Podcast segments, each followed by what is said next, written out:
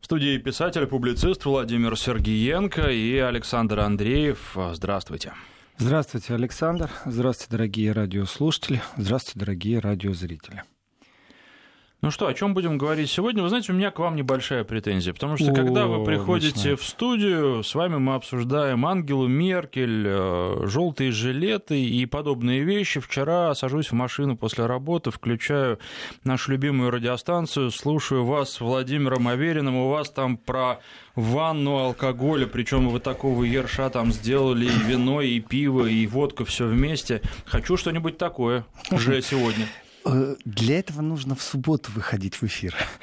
Дело в том, что я стараюсь субботы вести вне политики. Претензию не принимаю. Ну, давайте так. Семь дней в неделю о политике тоже жесть. Надо же иногда о политике, но вне политики. Мы не о алкоголе в виде ванны алкоголя говорили. Мы говорили о проблемах алкоголизма, о том, кто лидирует в Европе по степени потребления, о том, какие последствия. Если э, измерять алкоголь ваннами, то действительно это примерно э, ванна, состоящая из 324 банок пива, пяти бутылок шампанского, семи бутылок водки э, и 25 бутылок вина. Это то, что выпивает в течение года среднестатистический немец. Среднестатистический. Если откинуть всех непьющих студентов, людей преклонного возраста. Ну, студентов, выходит... по-моему, не надо откидывать. Я уже не знаю, как немецких, может быть, там все не так, как у нас. Хорошо, старших школьников. Э, претензию не принимаю. Приходите, Александр, в субботу и будем говорить на внеполитические темы. Сегодня вам не повезло, потому что воскресенье и э, вот кажется, что Новый год близится, и можно спокойно отдыхать, никаких политических событий не будет. Я разрываюсь, вот правда, я разрываюсь, с чего начать. Э, очень хочется, конечно, поговорить о том, что Евросоюз выделил 27 миллионов евро на борьбу Э, с коррупцией в Грузии. Я извиняюсь. Это смешно. Ну, драконов многие пробовали победить, но на Украине не смогли ничего сделать, так решили в Грузии заняться. Я очень бы хотел поговорить об откровениях Юнкера. Вообще, красава политик, он меня всегда радует, не только потому, что не знают, как его отмазывать, то ли у него давление, то ли у него как раз алкогольная ванна не соответствует стандартам, потому что видео в сети, где он очень странно идет и двигается, очень много, но, к сожалению, на видео нет запаха, и алкогольный тест полицейские не берут в машин, если на них кто угодно, только за рулем не юнкер. Поэтому злые языки говорят, что он пьян. Они же сообщают все время, я имею в виду они, это западные СМИ, сообщают все время, что юнкер в принципе, страдает болезнью давления, поэтому вот у него приступы. Но если он страдает так сильно, что у него такие приступы, что ноги заплетаются, в принципе, что же он возглавляет, это Евросовет. Но тем не менее, у нас фраза потрясающая, которую нужно разобрать на составные части. Наконец-то, наконец-то один из лидеров Европы, Юнкер, обвинил страны ЕС в вопиющем лицемерии, конкретно Германию. Э, боже, сколько лет он в политике, я только сейчас понял, что страны Запада — это вопиющее лицемерие. Вот что за близорукость такая? Вот как так может получаться? Он каждый там месяц с ними встречается, обнимается, ходит потом странно, на полусогнутых шатается, то ли от давления, то ли от алкоголя. А вот то, что не лицемерно, только сейчас понял. То есть вы считаете, что это искренне? То, что он говорит? Я верю в то, что в данном случае он просто молчать уже не может, потому что лицемерие наглое на лицо, об этом тоже нужно поговорить. Я разберу, что это за фраза. Может быть, просто речь идет о том, что наконец-то ему наступили на больную мозоль? У него есть раньше больные его, мозоли? Раньше его это не касалось? Э, в принципе, можно и так сформулировать, Александр. Когда ты долго идешь по каким-то наработанным рельсам, что-то создаешь, и тебе все говорят, да, да, это так круто, так здорово, мы тебя все поддержим, мы солидарны с тобой. А когда ты подходишь к финишу, и нужно по счетам платить, скажем так, и тут все так раз, так, ой, извини, у меня времени нет, до свидания, ой, я завтра приду. Не, вообще, ты знаешь, это нереально сделать, и получается, что они его предали, то есть они его выставили не, не в хорошем свете.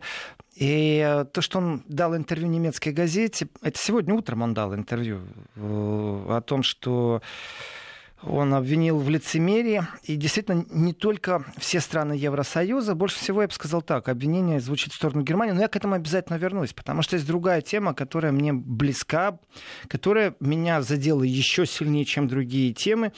Это же, конечно, ябедничество. Ну, наконец-то BBC пожаловались в МИД на утечку данных о своих сотрудниках в Москве. Вот я несколько ошарашен. Что же у Запада действительно такое? Вот Юнкер говорит про лицемерие, а я скажу, что лицемерие, наверное, это уже не порог. Это просто разменная монета, с ней живешь, осознаешь, как она функционирует. И она так интересно сделана, эта монета, что как бы ты ее не подбрасывал, она всегда вот одной стороной поворачивается к тебе. Но там же действительно две стороны, точно так же, как и палка с двумя концами, только у них все по-другому, у них какие-то свои собственные правила. Вот то, что BBC пожаловалась в МИД, уже во всех СМИ Запада. Боже, Примите искренние сожаления, коллеги. Я искренне вам сочувствую. Все коллеги BBC. Особенно тех, кто работают на объективную журналистику. И тех, кто попали под раздачу редакционной политики. Потому что репортажи BBC тенденциозны, очень часто предвзяты. И не имеют они отношения к непредвзятой журналистике, к такой объективной, настоящей. И не рассказывайте мне сказки, что это по-другому. Только у меня вопрос к вам, товарищи из BBC, главреды и все, кто там писали обращения. Вы чем напугали? На, напуганы? Тем, что адрес адреса слили в интернет. Ну, я даже не знаю, где ваши адреса. Если бы вы так в колокола сильно не звонили, там что, где там в адресе, новом листе ВКонтакте опубликовали, на каком-то еще сервисе, я даже не знаю, что это за сервис интернет. Я понятия не имею, почему я не знаю, где это опубликовано. Потому что пиара нету, соответственно. Да и мне дела нету до личных данных сотрудников. Ну, предположим себе, что BBC увидела определенную опасность. Все-таки, коллеги, давайте так. Если они даже делают ошибки. Если они по сравнению с нами не доросли до объективной журналистики, ну это все, как бы, знаете, такие претензии редакционного уровня. Это, может, лично мне не нравится BBC, а кто-то от этого может быть в восторге. Но, тем не менее, когда корпорация вдруг начинает кричать о том, что вот, они ни на кого не влияют, на политику правительства Великобритании они не влияют. Да, вы не влияете, вы просто тенденциозно пишете. И у меня есть экспертиза, например, на один из ваших текстов, абсолютно предвзятый, да, очень профессионально сделано, так что э, через суд вам доказать что-то тяжело будет. Ну, только заголовок кричащий уже о многом говорит. Но это, опять же, это все ваши проблемы. А вот есть наши проблемы. Как бы вы ни писали плохо, тенденциозно, предвзято, вы имеете право об этом писать. Мы живем в таком мире, и вы пишете, кстати, это на русском языке, не только же на английском, но вы пишете на других языках. Я же не отслеживаю, что вы пишете там на, на китайском, на французском. Работа у вас такая. И я действительно, как в известной поговорке, перефразируя, скажу, что готов положить свои трудочасы на то, чтобы вы и дальше могли писать свои предвзятые тенденциозные тексты. Потому что в этом наша сила, если есть возможность писать даже такие тексты. С чем я не согласен, уважаемые BBC-шники, это с тем, что вы вдруг очнулись. А что так? А зайдите э, вот прям из Великобритании, своего острова, потому что у вас этот ресурс не заблокированный, на сайт «Миротворец». И почитайте, кто там стоит. И обратите внимание, что те люди, которые были в «Миротворце», что среди них есть люди, которые уже не живут, они погибли. И вы как-то так молчали, что-то вас так не шкребло это, а теперь вдруг зачесались так, что прям все СМИ мировые начали об этом говорить. Значит, у вас есть медийный ресурс, значит, вам не нравится, когда публикуют данные ваших сотрудников. Оказывается, их аж 44 э, в России. И вы умудрились в пожарный колокол начать звонить. Молодцы. Так и надо. А что делать с теми, кого уже к жизни не вернешь на территории Украины? Кого выставили в миротворцы? Что с этими людьми делать? Чего же вы молчали? Где ваш язык был? Где ваше перо было? BBC пожаловалась, поябничала, ах, их опубликовали. То есть, получается, есть журналисты высшего сорта, это высший такой западный, BBC-шный сорт, когда все сразу узнают о том, что их данные где-то опубликовали. И есть журналисты другого сорта, которого никто не должен интересоваться, что с ними происходит и как происходит. И не только журналисты. В списке миротворец есть депутаты Бундестага, между прочим, которые непосредственно занимались доставкой гуманитарной помощи на э, территорию той же Украины, просто не подконтрольную некоторым властям, то есть в Донецке, Луганск. Гуманитарку доставляли, поставили список. А как быть с теми журналистами, которые не доехали до Украины, в том числе и французские, в том числе и, между прочим, из Великобритании журналисты? Они только не BBC-шные, но их тоже поставили на миротворец. И как-то вы молчите. Официальные заявления по поводу миротворца были такие. Один из представителей украинской власти сказал, что, э, в принципе, э, влияние на ресурс ресурс, который не принадлежит государству Украины, у них нет. Что за бред? Это сказал чиновник украинский. То есть э, вообще это ресурс канадский. А дальше он через запятую добавляет. Ну, я отношусь с пониманием того, что люди вот открывают данные журналистов и политиков и других людей на миротворцы, как врагов Украины. Он с пониманием к этому относится.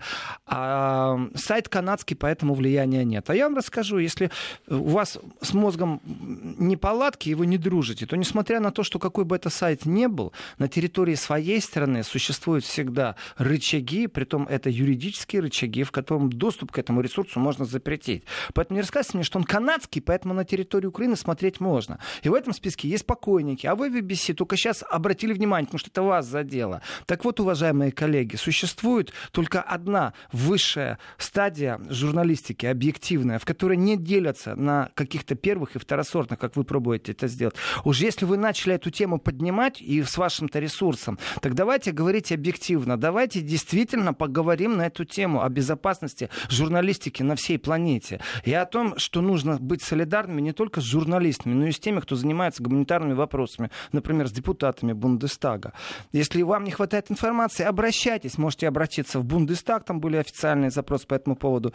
Обращайтесь к другим коллегам. И давайте вместе с этим вопросом как-то будем двигаться вперед. А то только видите, ах, адреса BBC э, опубликовали. Вы знаете, Сироты. Пока говорили, я открыл одно из сообщений русской службы BBC как раз по поводу миротворца. И вы знаете, вот чисто информационное сообщение. Есть сайт, который опубликовал обновленные данные журналистов 4,5 тысяч. То есть, ну вот BBC дает информацию, по сути, о том, где можно пойти и эти данные личные, персональные почитать. Еще мне понравилось, э, последний абзац здесь в этом сообщении, это сообщение от 20 мая 2016 аж года, публикация вызвала возмущение российских и украинских журналистов. То есть, кроме российских и, жур... и украинских журналистов, собственно, никто этим больше и не возмущался, по данным BBC. Ну, вот эта вот тенденция делить журналистов на наших и не наших, она не нам э, вот, э, свойственна. Это действительно западный э, мир, в котором делятся на прокремлевских, прорусских, прокитайских. Потом начинаются про зеленые, про левые. Просто на кого-то делить. И редакционная политика, уж если BBC выставляет себя как абсолютно нейтральная, так давайте сядем и поговорим о вашей нейтральности. Давайте это сделаем действительно. Ну, тогда бы также нейтрально сообщали на там, опубликование опубликованы данные наших журналистов, и давайте адрес, где опубликованы. И все, и больше никаких комментариев. И это возмущ... Э, вызвало возмущение за сотрудников BBC. BBC не самое худшее, конечно, в СМИ. Есть помойки в Великобритании другого уровня. BBC, скажем так, тенденции есть, предвзятости есть, но тем не менее, они вот правильно вы сказали, Александр, они сообщают как факт. И нужно быть действительно достаточно мудрым человеком, чтобы увидеть этот факт, расшифровать его, покопаться. Это таким занудой информационным. Но с точки зрения подачи информации и выдачи информации каждый раз, а с точки зрения уж названия заголовках, то, что крупным шрифтом пишется, то не рассказывайте мне сказки, что они нейтральны. Конечно, предвзяты, но мы все же на, на, на линии света и а добра. по поводу британских э, средств массовой информации. Вы вот «Миротворец» вспомнили. Была же еще история с э, журналистами бюро «Спутник», когда «Таймс» опубликовала. Это, ну, собственно... это в этом месяце было? Да, да, это да. 24... Это прямо на Рождество такой подарок они сделали. И BBC как-то тоже молчала по этому поводу, а, не возмущалась. А зачем? Это же не наши. Их можно мочить, их можно валить, их можно гнобить, их можно оскорблять, их можно унижать. В принципе, э, дураков нет. Знаете, зачем в сети выкладываются такие вещи? Это именно для того, чтобы сказать, так любой дурак может найти. Для того, чтобы если что-то происходит, заказное, угроза, разговор, воспитательные работы, э, от этого никто не спасается. То есть есть страны, в которых это жесть, как происходит. Берем территорию Украины и призывы и давление на журналистских украинцев, которые вне мейнстрима, вне общего потока, не подхваливают, не подпевают Порошенко, которые занимаются изысками такого уровня, как там «Свобода», Deutsche Welle, как BBC. То есть критический взгляд, иногда очень предвзятый, тенденциозный, с условием, например, надо замочить Порошенко, допустим. То с этими ребятами проводят воспитательную работу регулярно, и они ожидают этого. Подошли националисты, поговорили. На вопрос, а где взяли адрес, кто вам слил, так он в доступе, в общем доступе. Это только для того, чтобы было алиби у подонков, не больше и не меньше. Но статистика же печальна, если есть покойники. То, что слили данные спутника, и это что же нехорошо? Я не говорю, что это хорошо. Как раз здесь мы должны солидарны быть. Просто если BBC только сейчас осознала, что это плохо, слив данных, фотографии, место проживания, то... Да BBC не осознала. Не осознала. Их, да, их интересует, как они сами говорят, наша главная забота — благополучие московского штата. Я так рад за вас. А моя главная забота, чтобы вообще журналисты могли нормально работать, чтобы их не клеймили. И если он высказывает свое мнение, то это не значит, что он неонашист, неофашист, неокоммунист, коммунист, нео какой-то социалист, неозападник, неолибераст или еще что-то. Потому что это клеймение давным-давно уже приелись. Это просто перекрывание работы и кислорода, вот в прямом смысле слова. Человек начинает задыхаться. Я понимаю, что вы подбираете определенный штат, делаете определенную работу, но э, еще раз, коллеги, BBC, если вы осознаете, что это проблема, так давайте глобально с этой, будьте честны. Начните призыв, обратитесь к миротворцу, к украинскому к своему правительству. Пусть Тереза Мэй надавит на Порошенко, попросит обратиться к нему с улыбочкой и скажет, мы тебе дадим два фрегата сопровождения ваших буксиров и будем провоцировать Россию, но давай журналистику выведем за скобки, потому что в информационной войне как раз первые падают в незащищенных странах, в голодных странах, таких как Украина. В принципе, меня вот это отношение BBC-шное к тому, что вот они разделили журналистов на своих и не своих. То есть чужие проблемы по поводу спутника. Ну так по логике вещей давайте призыв. То есть спутник, пожалуйста, сколько угодно публикуйте данные в Великобритании, все нормально. А, в принципе, мерзко. Я скажу честно, если будет такое в Германии, я найду с кем, и не один человек присоединится ко мне. И мы найдем средства, чтобы обратиться в суд, чтобы это закрыть доступ данных. Не то, что кто-то выложил, а потом сам забыл. Нет, чтобы это было запрещено запрещено судом, чтобы было какое-то прецедентное право. И в Великобритании, кстати, с прецедентным правом намного проще, чем э, в Европейском Союзе. У них там законы по 300 лет функционируют, откопаешь, можно и суд выиграть. И вот это вот однобокое восприятие жизни, вот, к сожалению, это ваша болезнь, товарищи коллеги из BBC. Если вы этого не понимаете, что мы должны иногда вместе быть, то это большая ваша проблема. Как бы я к вам ни относился, работайте. Но если вы ощутили проблему, давайте как-то эту проблему решать вместе. При этом э, объединение ресурсов в данном случае, я имею в виду отношение, наше отношение к этому вопросу, оно должно быть очень важно. Мария Захарова сказала, в Фейсбуке написала, что, давайте так, Мария Захарова это представитель МИДа, и ее Фейсбук читает огромное количество представителей МИДа в других стран на опережение, что жалоб ведомства пока еще не поступало, хотя журналисты регулярно пишут и звонят с BBC в Москве, когда им что-то нужно. В этот раз несколько дней не позвонил никто. Почему, спрашивает Мария Захарова. Ответ. Может, ждали инструкцию от кого-то из Лондона, не от тех, кто сливал в Таймс списки спутника. Лондон играет все грязнее. Вот э, если BBC такой непредвзятый, если они так сильно переживают за свой штат на территории России, то давайте тогда вместе попереживаем за всех журналистов, которые разные мнения могут исповедовать. И это мнение дорогого стоит. Э, я думаю, если реакция пошла на уровне МИДа, вот у меня вот интерес такой вопрос. А есть ли какая-то реакция на уровне МИДа Великобритании? Или просто никто не обращался в МИД, поэтому и реакции нет? Это что же такой момент, знаете? Они умеют это делать произошел какой-то раздражающий фактор, они обращаются в МИД. Правильно делают, кстати. И в прокуратуру будет правильно обратиться, и в суд будет правильно обратиться. А не просто где-то на радиостанции об этом повозмущаться. Поэтому если есть публикация э, журналистов, которые список прям в Великобритании, которые точно так же э, опубликованы данные по принципу миротворца, то точно так же стоит обратиться и в МИД Великобритании, и в суды, и в прокуратуру. То есть в эти колокола надо уметь звонить и придавать им определенное медийное распространение для того, чтобы задумались хотя бы о том, что, во что превратилась сегодня работа журналиста. Потому что так тоже не бывает. Эти белье грязное стирают, а эти такие чисторучки. Ну да, конечно. Эти у нас особо оживленные штат Москвы и безопасность, вот их переживания я понимаю. А что делать с Украиной? Что делать, э, между прочим, в этом году в списке журналистов, которые находятся в неопасности, как это ни странно, страна Евросоюза попала, потому что расследование мафиозных дел в Словакии и Чехии привело к смерти журналиста. Это вопрос был поднят на таком большом серьезном уровне. Э, поэтому работа журналиста все равно остается опасной, особенно тех журналистов, которые занимаются расследованиями. И не спасет ни цивилизация, ничего не спасет, потому что криминальные структуры существуют. И здесь, конечно же, категорически нужно протестовать против появления данных журналистов в сетях. Просто категорически. И еще раз призываю к определенной солидарности. Не хочу я больше говорить о BBC. Я сказал все, что о них думаю, и призвал ко всему, чему считаю.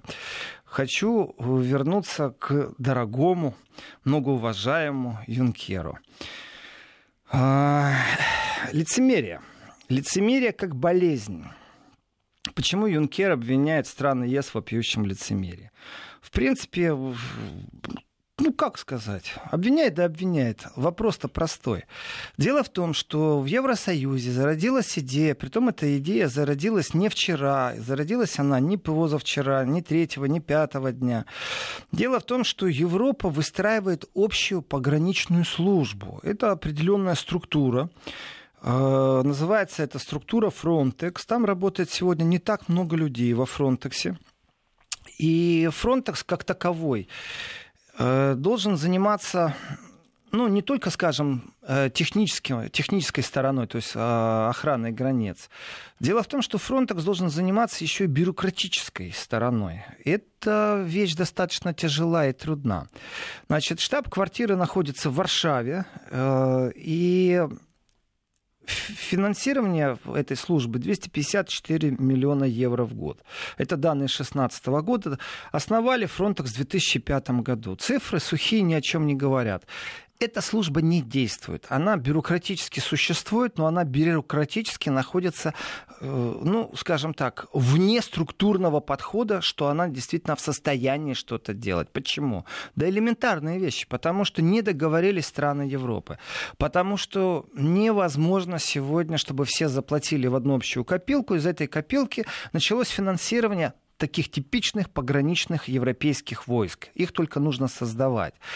И, и создание, оно в первую очередь начинается, конечно же, с командного пункта. В вторую очередь оно начинается после этого с э, технического ресурса, который нужно создавать тоже. Это видеокамеры, это те детекторы, которые работают на движение, и любая техническая штучка, которая должна стоять вдоль границы.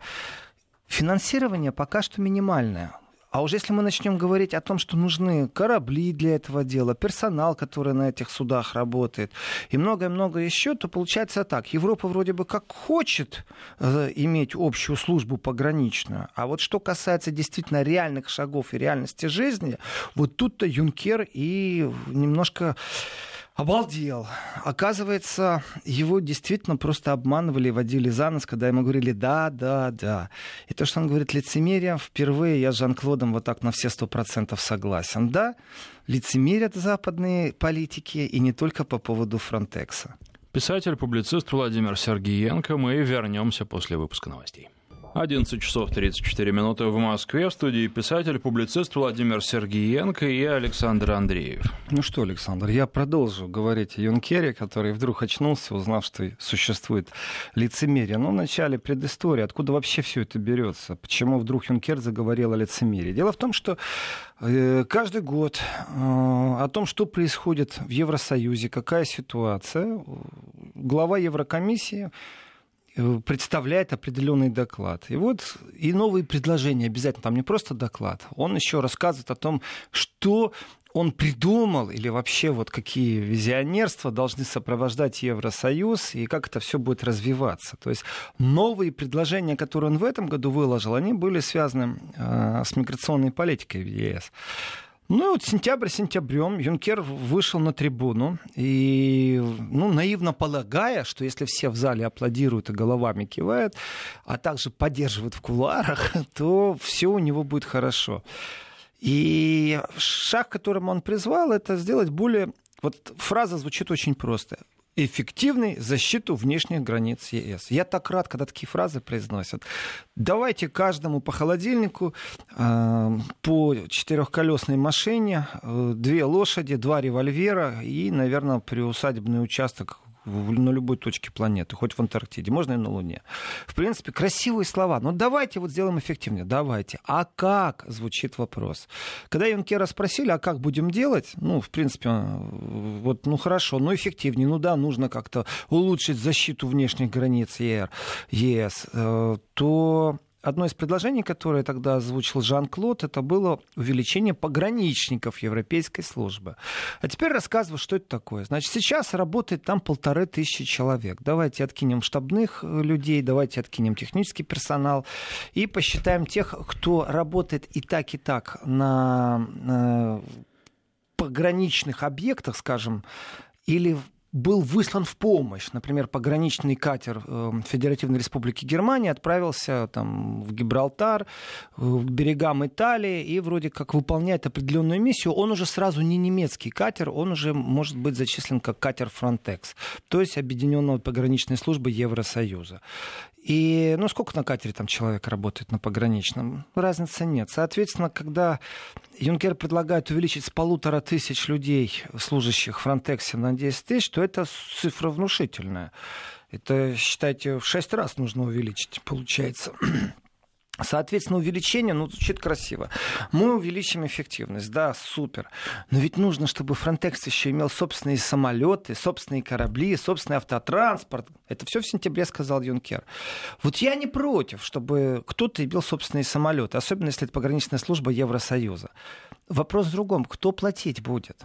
Э, вот если сейчас Франция начнет усиленно выделять средства на это дело, ну, как бы, я думаю, желтые жилеты не поймут.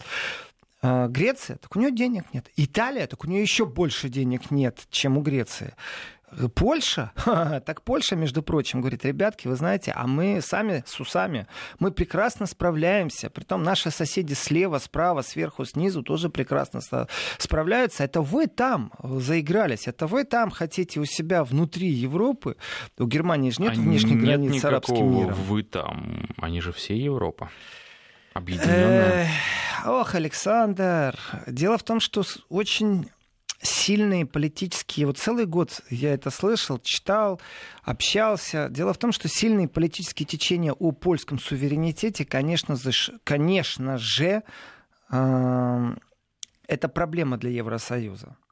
Потому что Польша выстраивает линию суверенитета не в контексте брюссельских договоренностей. Если вот как у нас был эксперт из Франции и говорил, что э, Франция уже годы что делает? Она берет брюссельские законы, перепечатывает их во Франции, выдавая как бы за какие-то реформы. Это миф, это брюссельская вертикаль, которую пробуют преподнести обывателю как французские реформы. Вот Польша в этом отношении не играет со своим избирателем в такие игры. Польша сразу говорит, вы нам навязываете определенные вещи. В принципе, тенденция была еще видна тогда, когда были первые протесты сельскохозяйственников в Польше. Это действительно вещь такая очень специфическая была. Они вроде были бы не громки, вроде бы как. Потому что фермеры на тракторах просто блокировали иногда далеко не самые такие напряженные трассы, соединяющие две точки, которые ну, для Польши не являются существенными. Ну, пару раз они доехали до столицы, до Варшавы. Э, пару раз они вот эти вот такие блоки сена, завернутые уже в рулоны, побросали на дорогах, подожгли. То есть это все были такие минимальные вещи, которые освещались на уровне локальных СМИ.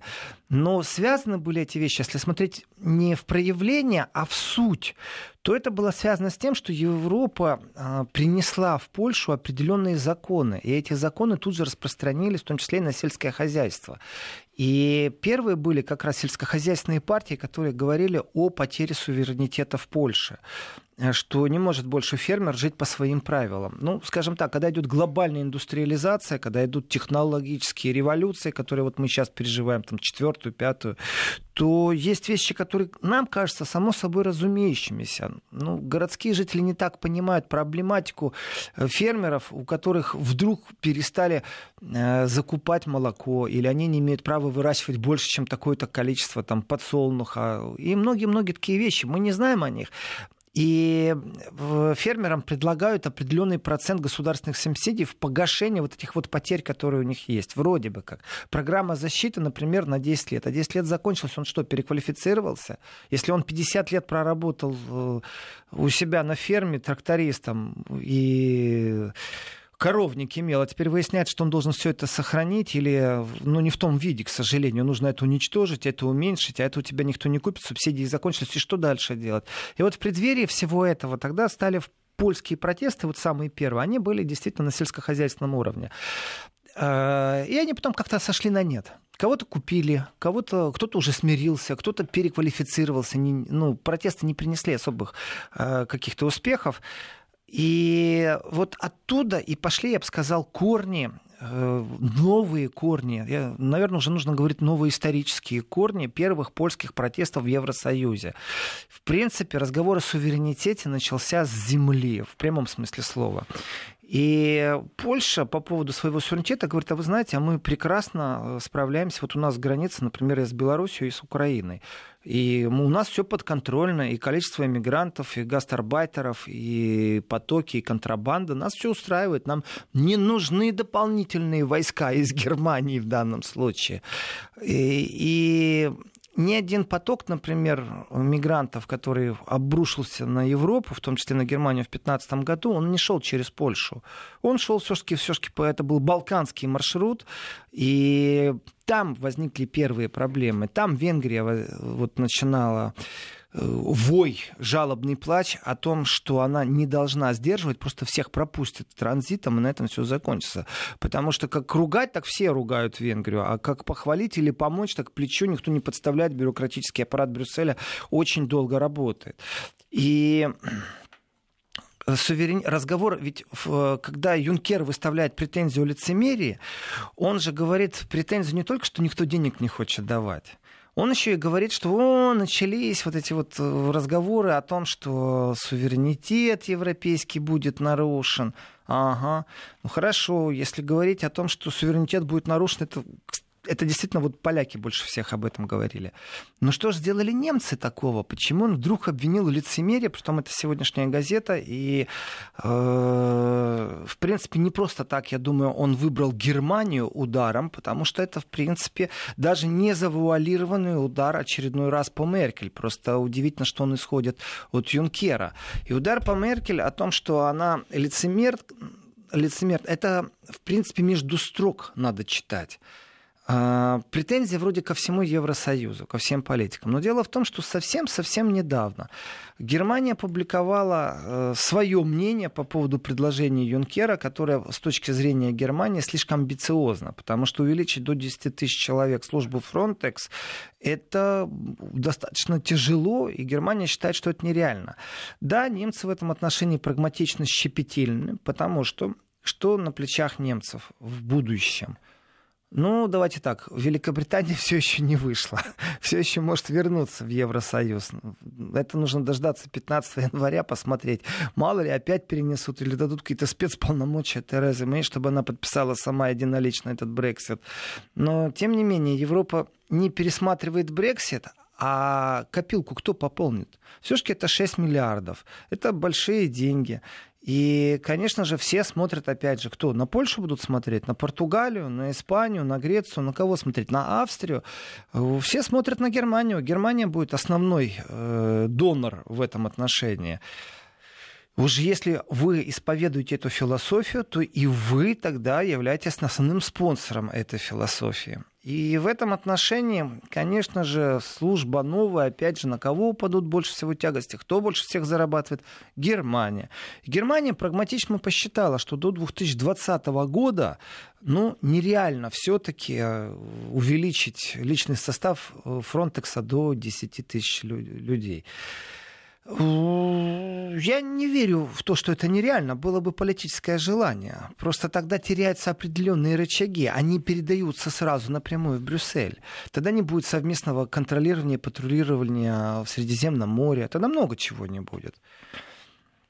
Давайте сейчас сделаем небольшой, буквально на несколько секунд перерыв. Часть наших слушателей перейдет на свои местные региональные новости, ну а с остальными продолжим несколько секунд еще раз, не переключайтесь. Вести ФМ. Напоминаю, что в студии писатель-публицист Владимир Сергеенко. Вот. Возвращаюсь э, к Юнкеру, возвращаюсь к тому, что э, Юнкер заявил, обвинил просто страны ЕС в вопиющем лицемерии. Его интервью сегодня опубликовано в газете Welt am Sonntag немецкой. И, в принципе, вот это вот вопиющее лицемерие, на чем основано? Давайте, давайте разбираться еще и в других вещах. Юнкер, какой бы он ни был, давление у него или склонности к употреблению, мне все равно. Но, тем не менее, он занимает определенный пост. Это высокий пост. Все-таки он председатель Еврокомиссии. Э, это политик, который приезжал к Трампу говорить о проблемах Европы, о проблемах еврозоны. Он является консолидирующим политиком, ведущим вот этот вот брюссельский вектор, очень сильно представляющий и охмуряющий других политиков если кто-то выбился из контекста, из русла брюссельской вертикали, э, как правило, это не видно, но Юнкер очень быстро появляется там с командой э, даже не подпевал, наверное, а, единомышленников, которые должны отстаивать и поставить на путь истины. Это было с Грецией, это со многими происходило. И конфликт у него есть постоянный на этой почве, но никогда у него не было конфликтов с Германией и с Францией. То есть всегда так дружно, потому что это единый вектор движения. Вообще можно сказать, что это желаемые политики. Вот насколько Юнкер желал бы, чтобы Меркель была вечна, пока они не доведут свой брюссельский вектор до конца, точно так же и Меркель. Для нее Юнкер является абсолютно идеальным политиком, как глава Еврокомиссии. И вот, э, когда в конце октября первый раз правительство Германии заявило о том, что оно сомневается, э, что вообще возможно до 2020 года увеличить персонал до 10 тысяч. Это колоссальная задача. Прозвучала, ну так, знаете, э, заявление Кабинета министров, и так не сильно этому придавалось внимание. Ну, заявили, ну, сказали, что увеличить персонал тяжело, но тем не менее, тем не менее, они ввели в заблуждение Юнкера. Юнкер был уверен, что он найдет на это не только поддержку в виде вот финансирования, но еще и будет такая, знаете, бюрократическая поддержка. То есть аппарат сможет действительно не только разослать, но и собрать предложения по наполнению личного состава. Ну, не будет одна Германия участвовать в контексте 10 тысяч военнослужащих поставить, не будет. И когда, опять же, Юнкер говорит о суверенитете, о том, что в Европе у него вот получается определенная проблема, каждая страна выставляет свой собственный какой-то заслон к этой идее. То есть Германия говорит о том, что это нереально к 2020 году просто, а, что это колоссальная задача. Польша просто отвечает, нет, мы не будем участвовать. Именно в таком контексте надо пересмотреть. Но существует время и место, куда нужно в определенный момент перевести финансовые вложения на эту службу службу. Э, нужно иметь политическую волю. И здесь большая проблема. С чем эта проблема связана? Она на самом деле никак не связана с Юнкером, просто я удивлен, что он это озвучивает как лицемерие. Удивлен, потому что это сильно откровенная фраза, такая, которая говорит и о напряжении в Евросоюзе, и о непонимании определенных векторов. Значит, э, берем статистику, открываем и смотрим. Вот после наплыва беженцев, как изменялась бюрократическая структура, что происходило, как происходило. И здесь возникает огромное количество количество вопросов. Один из последних террористических актов на территории Европы, который происходил, человек, который его произвел, был 27 раз привлечен к уголовной ответственности. Но, тем не менее, он смог приехать в другую европейскую державу. Его никто не выслал из Европейского Союза куда-то на необитаемый остров или в страну первичного прибытия. Нет, он свободно передвигался и дошло до того, что он, набравшись радикальных мыслей, радикализировался по полной программе. Э, именно в заключении, находясь за решеткой, там он набрался вот этих взглядов и как может помочь в данном случае какой-то военный корабль где-то между Ливией и Италией? Ну, никак это помочь не, невозможно. Ситуацию надо менять внутри. Вот эта бюрократическая машина, которая себя пожирает, она не в состоянии справиться. И нету никаких механизмов, и нету новых идей, что можно еще сделать и как можно сделать. Почему? Потому что упираемся, например, в права человека. Ну, как можно взять человека, который в Германии нарушил нарушил закон, и выслать его в пустыню в Африку. Никак. Для этого нужна диктаторская воля, как минимум э, может, можно э, в Сахаре какой-то спецлагерь построить, где концентрировать всех. Так тут же первые немецкие правозащитники начинают выть, ах, зачем нам это нужно, ах, куда мы будем это девать, э, мы не имеем права принимать участие в таких проектах. Хорошо, Тогда к чему сводится миссия военных кораблей, которые между Ливией и Италией, или там между Марокко и Испанией? К тому, что они отлавливают беженцев в море, а потом везут в Европу? Или отлавливают и везут на какую-то базу в Марокко? А когда выясняется, что там на севере Африки порядка 700 тысяч людей прям ждут, они уже заплатили деньги и ждут, когда они смогут контрабандными путями добраться до Европы, и разницы нету как. На надувных лодках, на каких-то перегруженных катерах, на чем угодно. Главное выплыть, а тебя подхватят кто? И вот здесь здесь мы упираемся, что настоящая функция Фронтекса будет сводиться к тому, чтобы их отлавливать при нелегальном пересечении э, границы, и дальше что-то с ними нужно делать. И вот звучит вопрос, а что с ними делать? Ну, увеличите вы на 10 тысяч э, служащих в этом Фронтексе. Э, что они будут делать с теми, кого они поймают? Куда они их отвезут? Каждый раз, когда гуманитарные миссии обращаются с просьбой главам государств, у кого-то нервы не выдержат, кто-то говорит, хорошо, мы их примем. Но разговор идет о том, чтобы больше никого не принимать, чтобы делать миграцию контролируемой. Есть у тебя диплом врача? Добро пожаловать. Ты инженер? Добро пожаловать. Ты айтишник? Добро пожаловать. А, нет у тебя такого инженера? Ну, может, ты садовник? Может, ты еще что-то умеешь делать? Вот контролируемая миграция вещь достаточно тяжелая. И прежде чем вообще блокировать границы так очень сильно. Представьте себе, что там по морю идет какая-то большая стена, о которой мечтает Трамп э, на границе с Мексикой, и никто не может перебраться, то тогда снова возникает вопрос. Вы понимаете, в каком состоянии там люди находятся? Это их нормальное желание вырваться из среды вымирания. Не среды выживания, а среды вымирания, где они умирают. И правозащитники здесь абсолютно правы. Некоторые политики, конечно же, склонились к тому, что пока ситуация экономически не будет достойно сопровождать человека в его жизни на территории Африки, ничего невозможно сделать с этой миграцией. Пока будут войны на Ближнем Востоке, ничего невозможно сделать с миграцией. Нужно поднимать уровень жизни. Но это вопросы философии прежде всего. И, и такой открытый капитализм, который предлагает Трамп, который чужд сегодня вот старенькой Европе, э, без гуманности. Просто вот у меня право денег, право сильнейшего, право э, первейшего, скажем так. Оно все хорошо, но ментально партии начнут пролетать. Да, есть проблема, но ее решить невозможно. И то, что Юнкер обвиняет в лицемерии Европу, с одной стороны, он прав, но мое сердце все-таки не на его стороне. То есть я вкладываю долю сатиры, когда говорю, о, глаза открылись, увидел он, что в Европе лицемеры в, в политическом контексте. А с другой стороны, это тупиковая ситуация. Невозможно ничего сделать ни за пять лет, ни за десять. Не отпугнете вы никого. И прекрасно вы знаете о контрабандных лагерях. И очередной раз вот отправилась миссия, э, очередной раз нашли деньги, чтобы корабль бороздил Средиземное море и отлавливали тех, кто уже не может добраться, у кого лодки вот дырявые, где они перегружены. И что они делают? Они действительно бороздят море просторы, стоят с биноклем и наблюдают, смотрят, где какие жилеты плавают на воде, э, где бутылки одноразовые из-под воды пресной, э, чтобы увидеть какие-то остатки кораблекрушений. Тогда, может быть, кого-то спасут, может быть, кого-то выловят. Но само течение беженцев невозможно остановить, как минимум из Африки.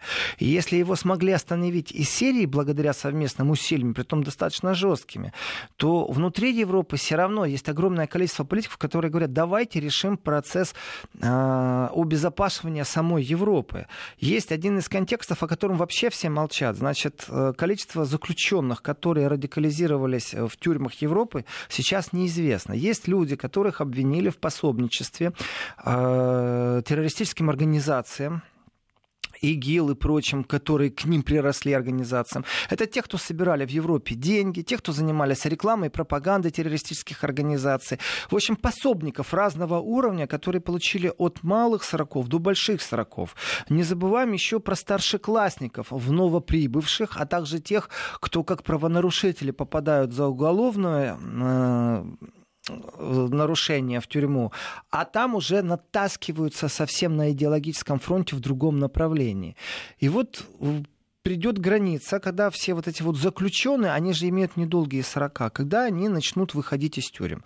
Это абсолютно подпольная сеть людей, которые между собой входят очень хорошо в контакты, не на официальных площадках, таких как Facebook, они уже знают, как правильно входить друг с другом в контакты через чаты каких-то игр, которых никто не может уже отследить на этой планете. Они мыслят одинаково, они собираются мстить за своих братьев и сестер, у них их священная война, и вот что с ними делать? Это огромнейшая проблема. Об этом говорят министры внутренних дел, об этом говорят разведка, об этом говорят даже психологи тюремные, говорят о том, что это невозможно с этим сейчас справиться.